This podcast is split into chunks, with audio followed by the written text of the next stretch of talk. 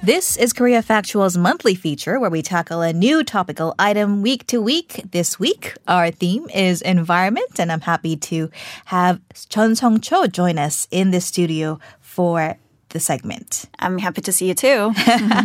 Good morning, Song Cho. Morning. So, a lot has happened since we last saw each other about a month ago. COVID 19 has now become a pandemic.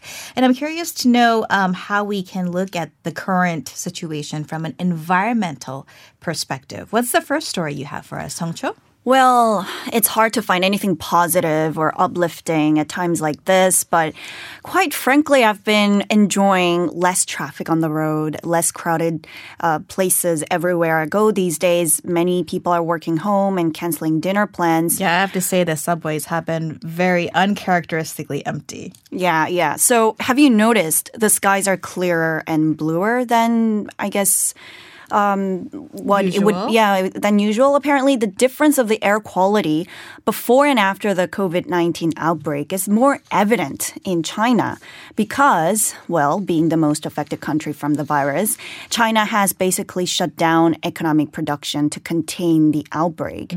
And so, this is the very first story I got for you today: how reduced economic activities are offering environmental lessons for people.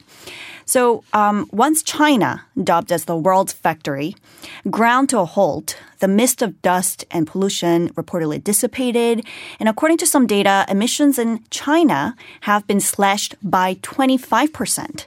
And nitrogen ox- uh, dioxide levels over the city of Wuhan, the epicenter of the outbreak, dropped significantly near 30%. Wow. So, in a way, COVID 19 is showing us what the cities would look like if it weren't for all of those greenhouse gas emissions. Yes, you can say so. And the thing is, we're seeing not just the Chinese government, but also an increasing number of governments around the world implementing draconian measures to prevent the viral spread. Well, as far as to ground planes and citizens, cancel sporting events and international conferences, delay the start of the school year, etc. So Saudi Arabia and Russia are even waging an oil price war now due to a demand shock in oil. That's how serious the knock-on effects of the COVID-19 outbreak is onto many aspects of our life. And by and large, the public is adapting to the new restrictions, changing their behavior to combat the crisis. But if you think about it, We've been calling the climate change issue also an emergency for decades, and many environmentalists can't help but think and wonder why the same level of actions haven't been taken in the fight against climate change. Yeah, and some might say that uh, there are more emergencies to come linked to climate change, but certainly the wall to wall coverage of the COVID 19, the numbers of the confirmed sick, the numbers of the dead is more visible than that of climate change. Right. And I think, yes, the coronavirus can be fatal. Um, the risk that one will die from the disease is still rel- relatively low now, though. But um, it's a matter of life and death for hundreds of thousands of people across the world, stirring up a sense of fear and panic that we can be one of them once we catch the virus. But the impacts of climate change are far greater in terms of loss of lives and risk to the very survival of the human species, not to mention the visible damage in the environment like forest fires, melting glaciers, and extreme weather patterns across the globe. But the difference is that the effects of climate aren't new. It's a gradual process, so the effects aren't jarring enough to shock the world into action, I think. And uh, there's, therefore, coronavirus has cut emissions faster than years of climate negotiations. Interesting. Well, certainly um, we're seeing new habits, right, as social distancing is being uh, encouraged here in Korea and elsewhere. Uh, less people are flying. Could this offer us a taste of what life could be like? Right. And suppose you're a policymaker and you were thinking about how you would do do to lower emissions and now you just got a pretty good instruction. Um, and more than anything, the virus is prompting us to change our habits in ways that could make a longer term contribution to climate protection. People are working home, uh, video conferencing, working shorter weeks, or staggering office hours to reduce traffic. And to remind you, the World Health Organization calls air pollution the largest single environmental risk for health. And I've seen an expert even saying that the reason why the coronavirus has hit China so hard is the fact that there air quality for the past two, three decades has been horrible, and it left people more susceptible to respiratory illness. So um, I think by and large, what's at least encouraging and promising about the crisis now is we've seen that governments can act and people can change their behavior. And for this kind of mobilization of resources to take place in a short amount of time. And the spread is slowing down, at least in countries like China, South Korea, and Singapore. So we now know with collective efforts, anything is possible. Mm. It's good to point out the hope uh, amid just a lot of the bad news outflow that we've been getting uh, from around the world. But uh, one of the countermeasures to the outbreak you mentioned is the suspension of flights. You would think that with less planes in the air, this means less carbon emissions. But apparently, because airlines are feeling the pinch now, it can actually weaken their long term efforts to fight global warming. Right. So the outbreak is pushing the world's airlines toward financial crisis, and that is said to be complicating efforts to tame airlines' greenhouse gas emissions, which have been growing rapidly in recent years.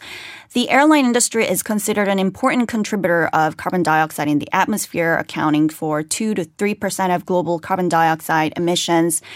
Um, now, at least one major carrier, Air France, KLM, has cited the virus in calling for European countries to delay upcoming policies designed to curb air travel and reduce emissions, such as flight taxes.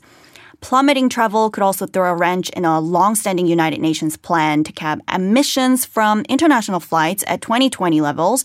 That plan would require airlines to offset increased emissions in future years by funding projects that reduce carbon dioxide by, for instance, planting trees or installing renewable energy. But if 2020 is an unusually low year for airline emissions because of this virus scare, that could significantly increase the cost to airlines in the future once travel does bounce back. Right. Um, so, as some preliminary analysis found that at the high end, airlines might have to purchase up to 20% more credits than they were expecting to over the next three years. Some countries, particularly China, could try to push for significant changes to the program.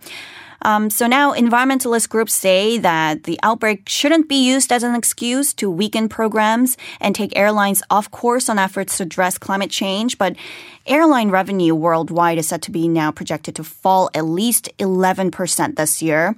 The collapse in passenger traffic is expected to be particularly severe in countries hit by uh, the outbreak, including China, Italy, and Iran. Right. Let's go ahead and switch gears to some other news. Apparently, mm-hmm. scientists mm. have new evidence to explain why plastic is dangerous to animals, sea turtles in particular. Right. Um, I've seen a sea turtle in the wild when I went scuba diving in Okinawa, Japan last year. Mm. It's one of the most magnificent animals to me. They're so slow, yet fast, if that makes sense, in the water. so I feel especially uh, emotional whenever I come across with news about sea turtles found injured or dead from eating or getting entangled in plastic. So long story short, sea turtles mistake the scent of plastic for food. That's what scientists have found out. Mm. Um, there are many theories about why sea turtles and other marine animals ingest plastic. Some people have long speculated that they mistake it for food due to its appearance. Um, but scientists from the University of North Carolina realized these explanations didn't quite account for whether turtles could be attracted to how plastic smells. And in a study published earlier this week, they confirmed this question for the first time. Sea turtles are eating ocean plastic because it smells like food. Mm, wow. And how can we forget that image of the sea turtle with the plastic straw stuck right, in its, right. its snout? Uh, certainly, these are important findings. And given that we are dumping 8 million tons of plastic into the ocean every year, I hope that this will change our um, choices even more every day. I'm afraid we will have to leave it there for time, but thank you so much, Song Cho, for the stories today. My pleasure. And coming up in the next hour, we'll have a special discussion on the April 15th general election. So don't go away. We'll be right back with more.